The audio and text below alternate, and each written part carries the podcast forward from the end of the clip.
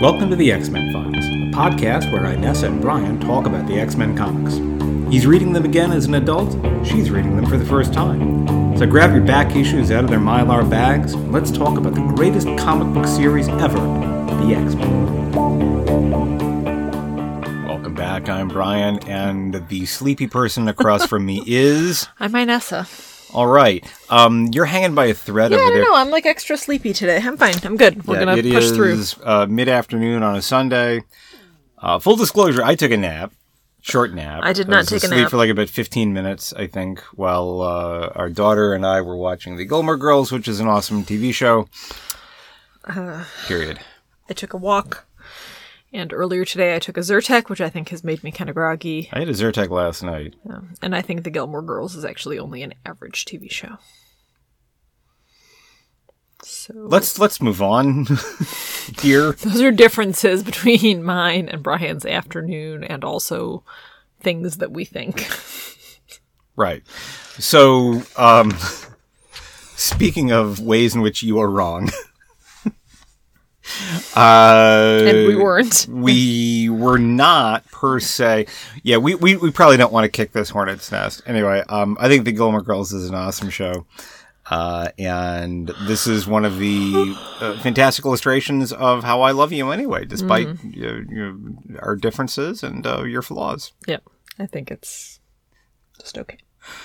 Okay, well, let's hop into let's hop into a recap. Uh, we, we, people don't tune in to this podcast. To know what we think about the Gilmore No, Girls, they don't tune in. They don't tune in at, at all. all. Yeah, fair. But those who do They don't, don't wanna- care yeah. what we think about uh, sort of twee, uh, witty banter uh, between two two women who uh, live in Connecticut. Yeah. That's not why. That's not why they're That's not here. why they're here. Yeah, and they're to, actually to relive the early the early aughts. yeah, they're actually not even here. So They're not even here. Uh, We're let, here. us give them a reason to show up. Let's Yep. let's recap this. Let's recap this motherfucker. okay, Uncanny X Men issue one eighty one is called Tokyo Story. You laughed. Uh, Go ahead, go ahead. that's, that's cool. It's called Tokyo Story, although I prefer Young Dragons in Love from the front page, and was published in May of 1984. The cover shows Lockheed shooting fire into the eye of a much larger, much greener dragon, as well as the X Men, all the X Men apart from Xavier, sprawled all over the X Men logo. Sprawled. They're sort of sprawled. No, cool. Uh, it's a good word. Yeah. We open in Japan. We know because there's a footnote telling us that the kids saying it's a bird, it's a plane are being quote translated from the Japanese. I guess they have expression that expression over there too. Turns out it's neither a bird nor a plane, it's a huge fuck off dragon. Do the kids panic? Nope. Because I guess this sort of crazy shit happens all the time in Japan. Yeah. Yeah, Japan's crazy. Yeah, they look it up in their monster book, as one does, and find that it is a new monster. Suddenly, there are people under the dragon. They land and also happen to be in the book, so the kids identify them as the X Men. Because, again, this happens frequently. One of the kids calmly offers Xavier some tea. In a, in a Spider-Man branded thermos. Oh, I didn't notice that. That's funny. All right. The X Men thought they were landing in Central Park, but Wolverine knows right away where they are Japan, Japan. Japan, Japan. Obviously, some shit has gone down, but if you want to know what it is, you need to buy The Secret Wars. In real life, they've been gone a week, but I'm told The Secret Wars stretches out over a year. We can talk about Yeah. that later. They realize Kitty may need help, and Xavier commands Rogue to fly home and check it out. Rogue looks to Storm and says, I thought you were giving the orders around here. Mm. This brings up an interesting question of who is in charge now that Charles is in the fray. Wolverine has some pretty mature thoughts on all this, and we can discuss those later. We also learn that the dragon has come has come with them from wherever they were, that it's a girl, that she had some sort of relationship with Lockheed, mm. and that she's now much bigger than she used to be. Next, we're in the war room of Japan's self defense forces. When told about the dragon, the commander hilariously replies, It can't be. This is the off season. All of Monster Island's monsters are accounted for, so what the fuck is this? They decide to throw some firepower at the dragon. Also, Riko is there for some reason. Uh, they're in Japan. I mean, it, it, it's like any movie. She's like a like a like a crime boss. And also anytime that they're in Japan, it, it's like anytime you watch a movie from the UK, Bill Nighy is by law required to be in it. Yeah, fair. Yeah. Um, all right. Meanwhile, the X Men fly to Tokyo, or I guess Storm flies, and the rest of them get pulled along by her wind. This, dug, this does beg the question of how the non flying X Men actually travel. Commercial airlines? That makes me wonder about luggage and also whether Peter's leotard is part of his metal self or something he puts on over his metal self and so has to carry in checked luggage when he travels. I'm going to touch on all of those points shortly. All of those points. Carry on. I don't think that you are. I will. No, I, I have 100. percent Well, I've I've been. I've, I don't want to. I don't want to disrupt your flow any more than I already am. Whatever. Anyway, the dragon is destroying Tokyo, and no one is sure why, but Xavier can tell that her reasons make perfect sense to her. Storm gives everyone a job to do. Peter, happy to be distracted from the sad thing you have to read the Secret Wars to know about, is destroying falling debris. Storm is hurtling out to sea, hurling it out to sea. Nightcrawler teleports people out of harm's way. Xavier and Wolverine are finding people that are trapped. Xavier tries to mind meld with the dragon, and she throws a building at him. Just in the nick of time, Sunfire shows up. Not sure who that is, but I guess but I guess a place that has a monster island is entitled to its own costume superhero. Mm-hmm. While Sunfire Sunfire tries unsuccessfully to keep Xavier from being buried in debris, the military unleashes on the dragon with little effect. Yep. Cut to Tahiti. Yeah. Cut, cut to Tahiti. Madeline is mourning Scott's disappearance while wearing a sweatshirt, bikini bottoms, and heels. By the way, I, I, I, was, I was I was waiting to see how you were going to describe her shoes, and you were like way nicer about it than I would have been. The, those are heels. Those are fuck me pumps. Funny when people say pumps because the only people that like to me a pump is a very very low heel. I would not call I- fair. anything other than like a two inch heel a pump. But I'm, I'm way out of my me pumps, depth that in terms uh, of heels uh, versus me. pumps, but like like th- there's I mean, do you say fuck me heels I mean like like FM? uh, Do you? Okay, Uh, I've only ever heard of you know the FMP. Mm. Okay, anyway, so wearing some FMHs. Right. Yeah. Uh, when Scott falls from the sky wearing a crop top and short shorts. Bad choices all around. Yeah, yeah. They have an unhealthy little competition about who had the worst week, and then agree that for them, for better or worse, means that sometimes Scott will get kidnapped by some evil thing for over a week, and they both just have to live with it. That was part of our wedding vows, actually. By the way, happy happy anniversary to us from Happy yesterday. anniversary to us from yesterday. Sickness and health and uh, uh, alien abduction and not that. Yeah, and all the things that come in between. In between. Yeah. Yeah. Alien abduction and not alien abduction. We're, yeah. All right, back to Tokyo. The dragon is really on a rampage, and Xavier flips the fuck out because he's buried under rubble and can't move his legs again. Wolverine tells him to oh, man up. You can't move your leg. Oh, oh, your legs can't move. Oh, poor, poor. Oh. Wolverine tells him to man up and wait his turn to be rescued. Wolverine finds a dying mother and promises to look after her child in a surprisingly moving little mini scene. Back to more dragon shenanigans. Ororo and Sunfire are swept up in some wind or something and drop right back at the park with the kids. Things are looking grim when Lockheed shows up and gives the much bigger dragon a snout full of fire. I love the line, How could Lockheed treat her so when she had given him her hearts? Hearts? Yeah. You didn't see the plural. Okay, yeah. Apparently, this was an unrequited love situation. Very sad. Very sad. The dragon is moving towards Soviet airspace, much to the relief of the Japanese, when she disappears from radar along with Lockheed. We should be in Soviet. Note about that later. Okay, yeah, cool. Tokyo is a mess, but with little loss of life. Mariko sees Wolverine on TV and has a wistful moment, but knows they both serve a purpose greater than their love, I guess. Wolverine has some wise words about love making you crazy. And I guess at this point, a smarter person than me was meant to realize that the Lady Dragon was tearing up Tokyo to build a nest for her and Lockheed. Yeah. But I needed to read that in Jason Powell's book. Oh, okay. That was not obvious to me. Uh, in the epilogue, we're in Washington, D.C. Senator Kelly has put forward something called the Mutant Affairs Control Act. Yeah. His colleague calls it not that far removed from legal- legalized slavery, and I guess we'll learn more about this next time. Yep. Uh, and then there are letters. I had been looking forward to Wolverine's letters, yeah. turn, and here it is. I love these letters, and I agree with the first one. They really do seem like people to me. Oh, yeah, they are. Hate to disillusion you, bub, but we are people. okay, so uh, how did the X Men travel? All right, they've traveled by air on a couple of occasions. Most of the time that they travel by air, they take the Blackbird, which is the Oh, X Men's right. jet. Um, they traveled to Japan. Like on a commercial flight. They had Mariko's uh, airplane, like private for 747, all to themselves. Hmm. So they have, I want to say, never flown commercial. So Colossus does not need to check a bag. Oh, okay. Yeah. Well, That's that's that. thanks for listening, folks. Yeah, we've cleared that up. yeah, that's it all wrapped up. Uh, what else uh, did we did we want to touch on there? We'll talk about, uh, you know, both both. Uh, I wrote down everyone keeps mansplaining Storm's command. Um, in this issue, you mean? And apparently in the past, I mean, I, I can't think of a concrete Yeah. example. You know, they they talk about Scott sort of undermining her leadership. That that has happened in Professor X's. Professor X is equal opportunity when he undermines somebody's Yeah, fair. leadership, because again, everyone, Professor X is a dick. Kind of a dick. Actually, yeah. Professor Xavier is a jerk, canonically. um, so in, uh, um, yeah, this happens.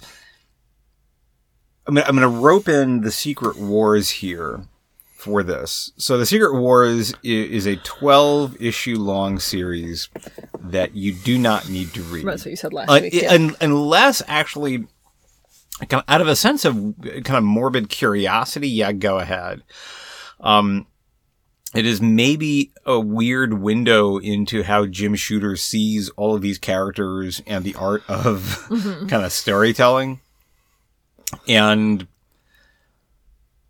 uh, it, it, it, as I said last week, you know, it doesn't doesn't really lend a whole lot of evidence to to him being just a really master craftsman in Yeah. terms of narrative right. Um, specifically with respect to the X Men. Shooter, I think, was getting it back to a Silver Age uh, situation. Professor X calling all the shots. Right. Uh, and I think once Jim Shooter realized, oh, Professor X can walk, Woohoo. this is awesome. Yeah. Because now he's going to be uh, right in the front, in the thick of things, uh, shouting commands and so on. And that is what happens in the Secret Wars. It's a dynamic that never, I shouldn't say never, didn't work all that well for Claremont in the X Men at all. Um, parenthetical aside, I'm rereading all of the earlier Claremonts Right. as well, and um, oh gosh, it's like issue 128 or, or 131 or something like that.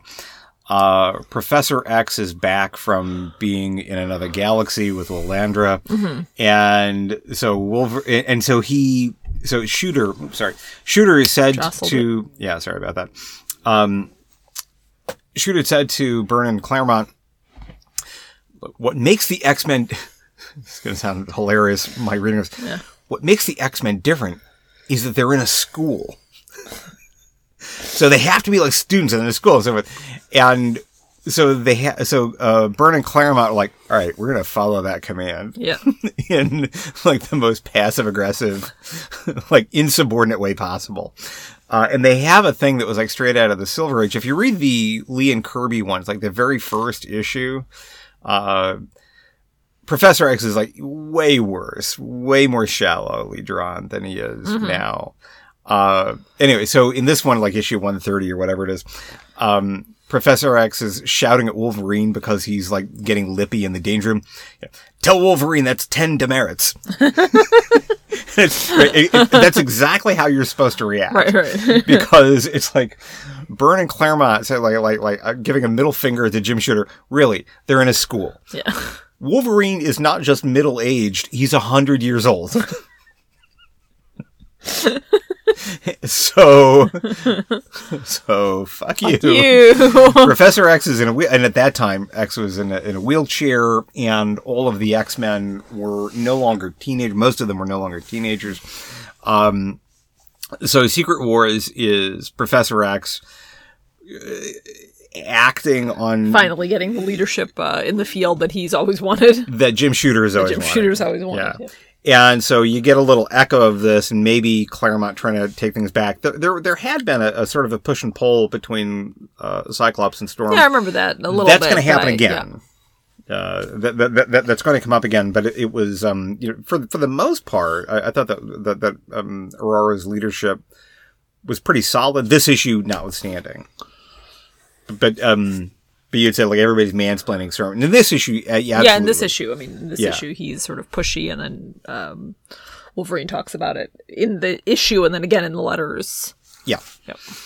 Yeah, and, and I like um I, I, I hopefully I'm remembering this uh, properly, but uh, Wolverine's response generally to whoever's in charge is, I think, true to the character and it is useful, uh, which is okay. Leaders have particular qualities. So and so, whoever it is that you know, like, like Ororo does. So, hey, she's in charge, and if she's in charge, let her be in charge, and that kind of thing. Um, e- even though he's older, more experienced. Um, he's the kind of character who wouldn't react well, does not react well to authority, but he's pragmatic enough and, and, and respectful enough that he's like, uh, the lady's in charge. Yeah, have we compared him to Amos from uh, The Expanse we yet? have not. That's probably a rel. I mean, if you watch The Expanse, which you should, yeah. uh, probably a relevant uh, comparison. and once we um once we initiate that metaphor we can we can talk about a lot of people who are like that uh like dirty harry uh would be a character that that, that has some similarities. And so, so what are those qualities um uh, so, so, so um what's the word about not you know the, not the wrong sort of masculinity. Generally male we'll say Right, that. right. but um i- i- ex- uh independent violent but has enough of a moral code that uh, the audience is not alienated from them Right, and is not interested in leading themselves. Not interested in yeah. a position of leadership. because of their independence Right. because um, they are jaded enough to think uh like we're we're all gonna die and they're, and it's pointless to try and, and alter that Right, They're- but they're- happy happy to follow a trusted leader. Yes. Yeah. Yeah. Uh, and Amos is a great character, and I think finally with season five of The Expanse, Brian's invested. yeah, I may be invested, and largely because of that character.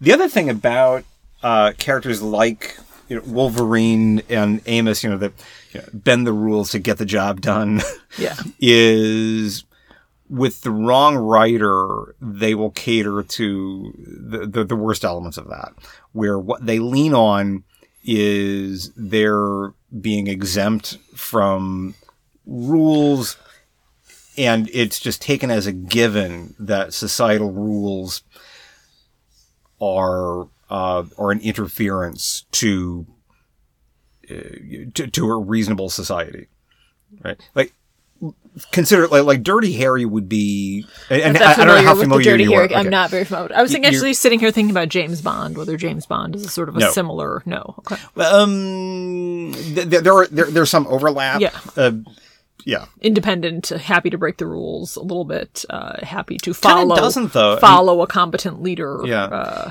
But Anyway. in, in terms of rule breaking, James Bond doesn't really have many. right. Yeah. Um, rules of like you shouldn't kill people, like those sorts of rules. but that's like that's not a rule that he has, and and like none of his superiors, like like M, never calls him into the carpet. Uh, uh, Bond, that you know that that person was meant to stand trial. Uh, there- there- there's one exception to it. Like he kills. Um, uh, no, no, he doesn't.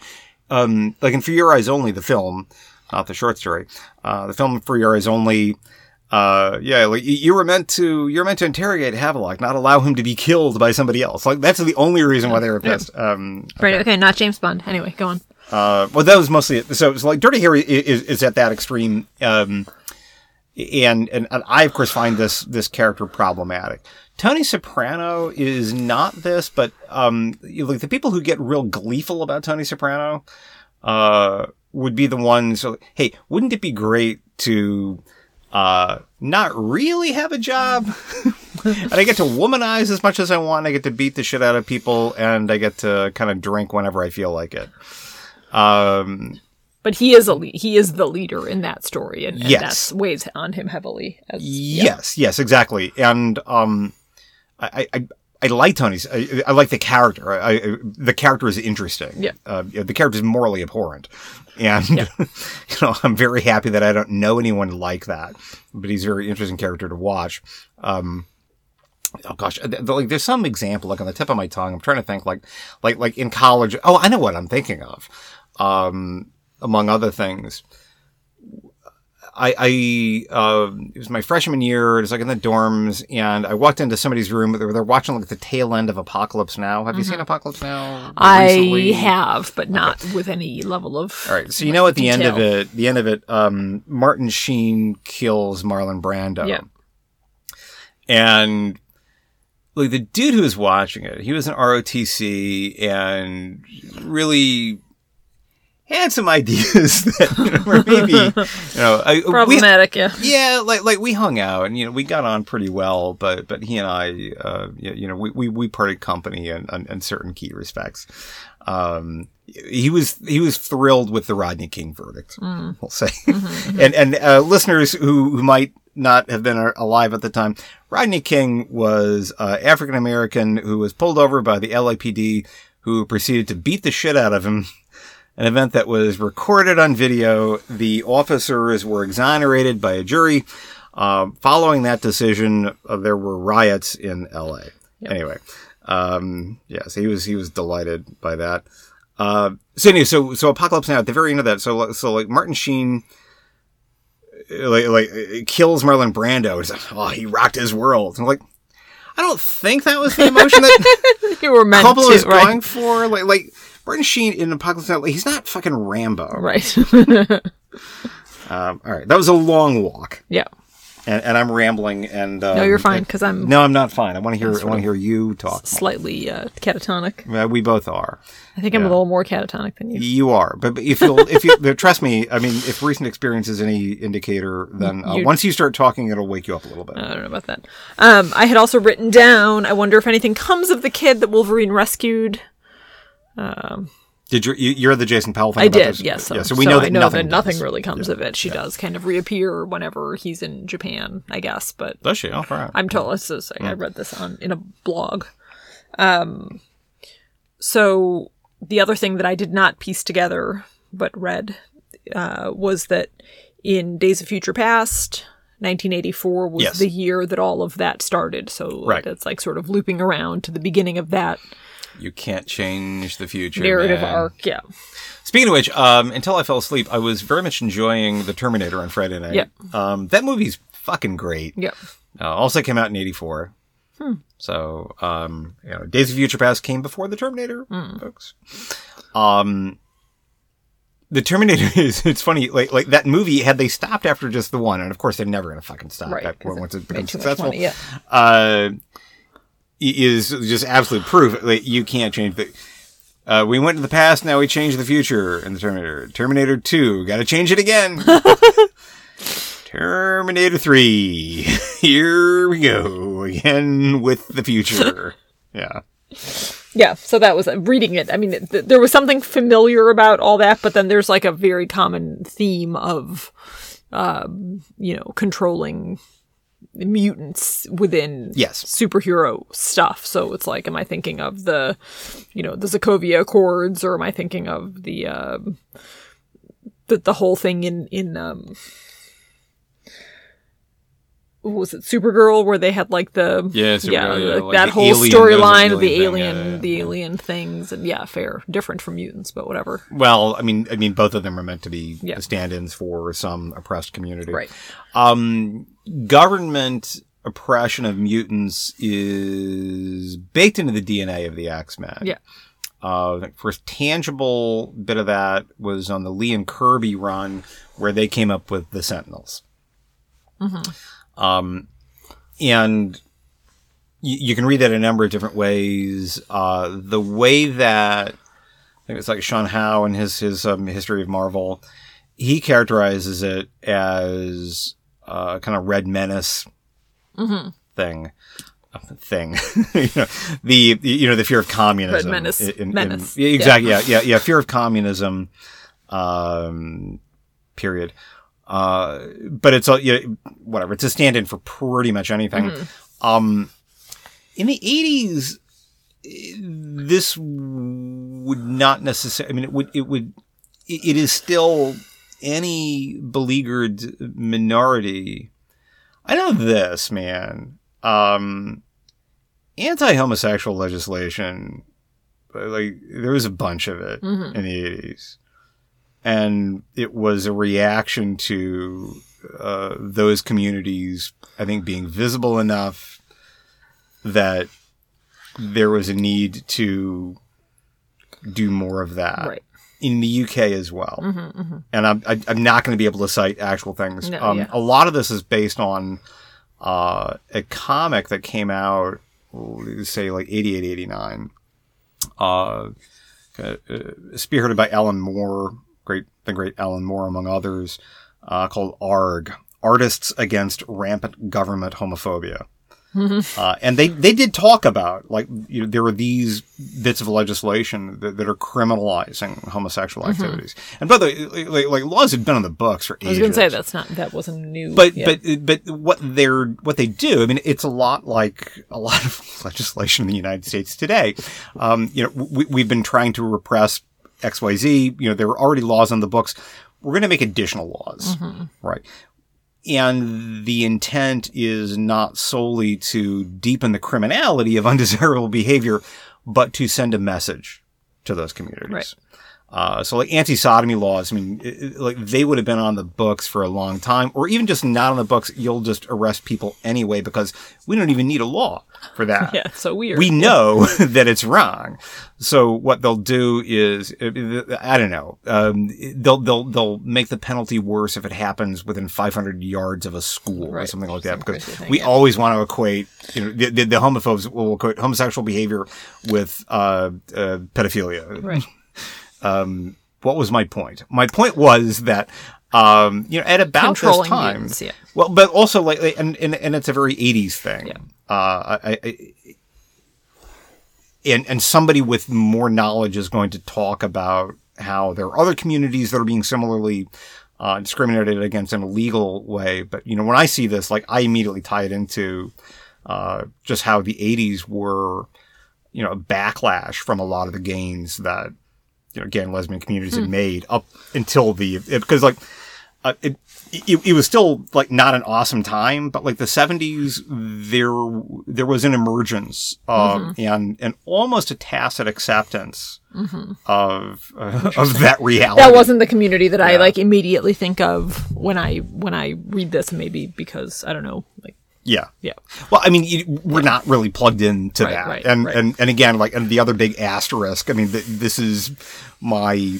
uh, you know, possibly naive, possibly incomplete knowledge, uh, you know, you know, being expressed. yeah. But that's how I read it now. Yeah. What did you- happen to- like the early '90s? That was. I mean, it was Bill Clinton who signed the, the Defense of Marriage Act. I Mm-hmm. even in the 90s at a federal level, we were legislating, we were writing and passing anti-homosexual legislation. I graduated fucking college, when that Mm-hmm. Um, right, happened, right, right. man. Yeah, we're pretty old. Yeah. Um, what did you think of this issue when you read it Meh. and reread it? Me. Yeah. Yeah, it, it, to- to me, th- th- this is um, this is a, a pretty disposable Mm-hmm. uh, issue. Um, it, it's it's like moving the, the pieces on the chessboard a little bit. Right. Yeah, Yeah, I could see that. I mean, I thought it was sweet. I liked the little, uh, you know, unrequited love story yeah, between yeah. them. It's all right. It, it's funny because I I saw the cover, like I remember that cover, but I can't remember what the hell happens Mm-hmm. in this issue. And a year from now, if you ask me what happens in this issue, I might not remember. Have we met Sunfire before? That was the other. we have not. I have. Okay. Where was he when all that shit was happening with uh, the Silver Samurai, whatever the fuck his name was in uh, in Japan? I'm tired. In, You really uh, are. Yeah. yeah. during the the Wolverine four issue saying that a Japanese superhero needs to take place, you know, participate in every story that happens in Japan is, you know, a little little narrow-minded. Japan's a big country. It's not really that big. Uh, in terms of population and economy, it is. but whatever. Geographically, it's not like was he just someplace else? I mean, like England is not. he's just not the one superhero. either, I or feel like if there was, you know, if Wolverine was in town and he was duking it out with the thing, and then there was Yeah, that like yeah. big Phoenix Bird thing, like just, I mean, I feel like he would have heard about it. Probably did. He was probably fighting some other Japanese uh, Monster. supervillain. Hmm. Yeah, I mean, like like uh, Jap- Japan is, uh, you know, multifaceted. Okay, uh, so Sunfire is a hero. He first appeared in the X Men, Silver Age X Men, pre Giant Size X Men number one, in like a one shot. Uh, mutant, and his powers are kind of vague. He can fly and shoot A nuclear bolt fire that, and like shit that Xavier hands, was yeah. kind of critical about. Um, so he showed up pre X Men number one, uh, Giant Size X Men number one. He then he then is in Giant Size X Men number one when Xavier is recruiting the new X Men, uh, and so he's one of the you know the the international team that Xavier is assembling. He lasts, I think, one issue. Uh, I think he's in issue number ninety four And then he even in to- Giant Size X Men number one, Sunfire is like, uh, this team is jive. You know, I I, I work alone, baby. um, but he he he. I think last that issue, I may be remembering this wrong, but I want to say like page two of uh, issue ninety four, which is when Claremont starts writing it. Sunfire is like, uh, uh, see ya, and he steps out again. back to Japan, Japan. Right, right. Uh, he, so, so you've not seen him. He was in issue 94. He was in again in like, you know, the 120s or uh, something like that. Mm-hmm. Uh, when the X-Men are in Japan. The X-Men are, they can't tear themselves away Away from, that Japan, country. yeah. Yeah. yeah, it's an interesting observation on like how obsessed with Japan America was at that time. Oh hell yeah, yeah, yeah. W- When we weren't writing anti uh, anti-gay legislation or Worrying about the or downplaying the yeah. AIDS pandemic, um, epidemic, uh, just, um, we were we were talking about Japan in you know kind of racist yeah, yeah. No, uh, talked about tones, that. Yeah. yeah, because like the audio industry and everything like this. Um, I mean, Japan in the '80s was uh, China in the 21st century. Mm-hmm, The- the- that that was our international scapegoat for uh, you know shifts in in the industrial base of the United States. Yep. Yeah. All true. All true. Have you ever seen what was it? Rising Sun, I think was. Uh, um, Michael Crichton wrote the book. I might have read the book, Yeah, yeah. possibly, but I don't think I've seen the. Who's in the film? Uh, Wesley Snipes and Sean Connery. Oh, maybe I have seen the film. Yeah. How is Um, it? Other how- than how probably kind of racist. Uh, it's not great. Um, one of the things that I don't like, and there's going to be a little, a slightly authentic element to this. Uh, they had a scene like this in Mad Men because you know Mad Men. Uh, Bert Cooper is, is into all things Japan right. as well. Um, you get a lot of narrative play in decoding Japanese communication. *Halt and Catch Fire* does a thing like this as well. Mm-hmm. Right. And like I get it, Cul- communication is definitely cultured and there are societal norms, but it, that's like most of what we're talking about whenever there is an interaction with, with people from Japan. You know, like if he if he if he uh, uh, uh, if he takes your business card with his left hand, that will mean that we're not going to do the deal. And it's like, okay, okay, Encyclopedia Brown. It's like it's that level of, Yeah. of narrative. Maybe what I'm saying is the Japanese characters never have any depth Right. other than their Then they're, like, weird cultural, very uh, superficial cultural yeah. differences. Rigidities. Yeah. yeah, like you, you wouldn't you wouldn't have a show where uh, an American goes to England and somebody has to explain to him. Now the word cheers can mean three different things. Yeah. it can mean that you're toasting a drink. It can mean thank you. right. right. Be- Because that isn't very interesting. Right. Right. Yeah. Fair. Yeah. Uh, what else do I want to rant about? I don't know. what else do you want to rant about? Uh, so apparently, yeah. in September of 1983, and I did not know this or remember it happening, yeah. the Russians shot down a Korean air Oh yeah, yeah. plane Korean that 007. went yes Korean 007 so that was somewhere I read said that when at the at the end of this one where um the dragon flies into Soviet airspace and the the guy says uh you know oh good or whatever let's see if they can shoot that down and there's sort of an emphasis on the that Oh, ooh, that that's, that was sort of tasteless. Yeah. referencing uh, that incident. I don't know if that's true or not, but it was the timing Probably. yeah, the timing kind of makes Yeah. sense because this was early '84 and that happened end of '83, and I guess that was Yeah. a big international thing big because deal. shocker, Russia lied about it, and uh, I was like, I don't know, there was a plane or maybe it wasn't. We don't. It had its lights. It had its lights off. We don't know. Yeah, that's not even that's not the last plane that the Russians have shut down. Yeah. Um, I remember when that happened, and that was a big deal. Um, period. Um, it was on the news for a while, like back when the news existed. You know, you know there, there'd be like nightly news at uh, six thirty or whatever. Uh, so I remember that Mm-hmm. Yeah. being being a story for like a week or 2 Mm-hmm. It felt like a week or two. It's probably like four days or something. But um, uh, yep.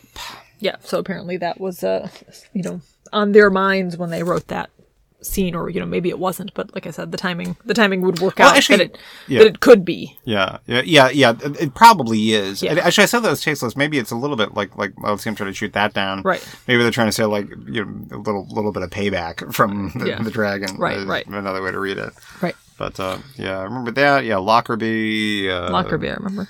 Yeah, yeah. Uh, what? It, it was a Malaysian Airlines uh, flight that the Russians shot down. Yes. Okay, because Malaysian Air they had two Like back to back. Exactly. Yeah. Yeah. And that was I can't remember if that was before. I think it was after the the two times that I flew Malaysia Airlines. I think it was after. Okay. Um, and I don't know if I'm on record on this podcast yet, but I'll say this: I'll fly Malaysian Airlines. Tomorrow, if he could. Yes. um, I was, uh, you know, I was. This is for work, so I got to I get to fly business class. It was like a 12 hour flight from Kuala Lumpur to Rome. All the chicken satay I could eat, which is definitely like It's a lot of protein for is- flying. You know, whatever. Sure things don't get. No, no, no. But but uh, like here's the thing. Here, here like here is like, I oh yeah, I definitely yeah like that business class uh, thing. Like yeah, definitely that. I can I can I can probably find a restaurant locally where I say like I'm going to give you two hundred dollars. Keep bringing me chicken satay, and but that's less than the cost. By a lot.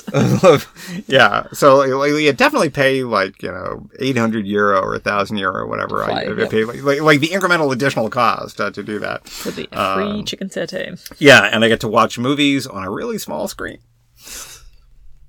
Was that what prompted business class day? Those uh Now, what prompted Business Class Day, uh, and for our listeners, we'll explain what this is in a moment. Actually, we'll explain it right now. Uh, you explain what Business Class Day is. business class day is when we all stay at home and pretend that we are on a business class flight. Right. Uh, so we basically watch movies and have snacks back to back Yeah. all day long. Yeah. Exactly. Usually four movies. Right. There are Four four, of us, so we each pick a movie. Yeah. The genesis of this is uh, when we were in Munich. I was meant to fly to the States. Oh, that's right. It was a missed trip. Yeah, I meant to fly to the States, and work travel is something that I love and hate in equal measure. But um, look, I'm I'm not an animal. Uh, put me in business class between Munich to Philadelphia, wherever the fuck I was going, uh, or Newark, New Jersey, probably. Uh, it's like a nine-hour flight, and business class means that I get to start my flight with a glass of prosecco. and I, I watched like three movies. We don't drink in the drink middle a of the bottle of day. wine. Yeah, we don't start with prosecco because we, No, no. don't want to set a bad and- example and- for the kids. But yeah, yeah, yeah, and I'm I'm not as young as I was then. Uh, anyway, so so I was gonna fly somewhere, but the flight was canceled like a day before I was meant to go, or three days before. I was, I was leaving on a Sunday, and like on Friday the flight gets canceled because there is a volcano. oh, that's right, the volcano. Yeah, Yep. the the Icelandic volcano. Mm-hmm. So like we can't fly, and so I was oh man, I was really looking forward to the thing, and I was like, what am I looking forward to exactly? I get to watch three or four movies and drink a bottle of wine and eat a bunch of I, like I eat some hot mixed nuts. and I was like, I could actually do that At home. in my living room Yeah. for like twenty euro. I could replicate that of the experience. hot mixed nuts. Yeah. exactly. Yeah. Uh, so so that was when I realized just how smart I was. that I can replicate the business class experience Yep. whenever I want Yep. at home for a fraction of the cost. Yep. Yep. Thus was business class day born, and from time to time, you know, carve out like eight hours Yeah. and Watch some guilt-free movies. yep. Have some hot nuts. Hot nuts. I shouldn't have said hot nuts, nuts because you're just gonna be giggling No, I'm not. I'm done. like Beavis and Butthead. I, I thought that third one Yeah. was going to be too much. Okay, cool. It was, it was just the right Yeah. amount. Just the right amount of hot nuts. Um, We talked about our anniversary. Happy anniversary. Happy 14, 14 years, and uh, you're, you're awesome and amazing. I would do it all over again. I don't have to because uh, we're going to be married until um, until we die. It always takes a dark turn when It I say that. We're yeah. going to be, ew, okay. We're going to be married for uh, ever. Yes. All the ever that Okay. One of us has. That really went south. Yeah. I'm very happy that I'm married to you. Me too. Uh, I love you. You're my best friend, and you're amazing. and today's Mother's Day, so uh, Happy you know, Mother's Day. However, however you feel about Mother's Day, um, you know, we we we are with you there. mixed mixed emotions there as usual, and particularly uh, these days. Yep. Yeah, yeah. I'm not as depressed as I was last Sunday. I've, I've, um, Friday and Saturday were good. I'm kind of like like like in the middle right now today. That's all right. I was in a good mood Friday. I was in a, I was a basket case on Thursday, Yeah. and uh, now kind of somewhere in between, Day by day. day by day. All right. Yeah, baby. I don't have anything else. We might be short on time, but I'm about to fall asleep, so Um, then I'm gonna let you off the hook. Next week, um, uh, next week, whatever. Uh, next week we're gonna read the we'll X Men. read the next issue of the X Men, which is issue 182, Yeah. and then the week after that we will read issue 183. Okay, slow down. Then Okay, I'm gonna need a pen and paper. Uh, two weeks, and then then we're gonna take a week off we're gonna take a week off. after two weeks. Yep. Then I want to go back and read the Dark Phoenix. Saga. Yeah, let's do it. We should talk about the Dark Phoenix saga. Well, let's do that the week after we come back. yeah, Okay. yeah. Take that with you because you've got the uh, trade paperback. Yep. That's a great thing to take. Okay. All right. Uh, see you next week, everybody. Thanks everybody. for listening. Thank you for listening to the X Men Files. We are available on Spotify, iTunes, Stitcher, and Google Podcasts. If you listen, please rate us. If you want to drop us a note, you can reach us via email at cerebro at xmenfiles.com. You can also check out our website, xmenfiles.com. Our theme music is Invasion to Space Frog by Checkie Brown. Music available under a Creative Commons license. Everything else was written, produced, and performed by Brian and Inessa.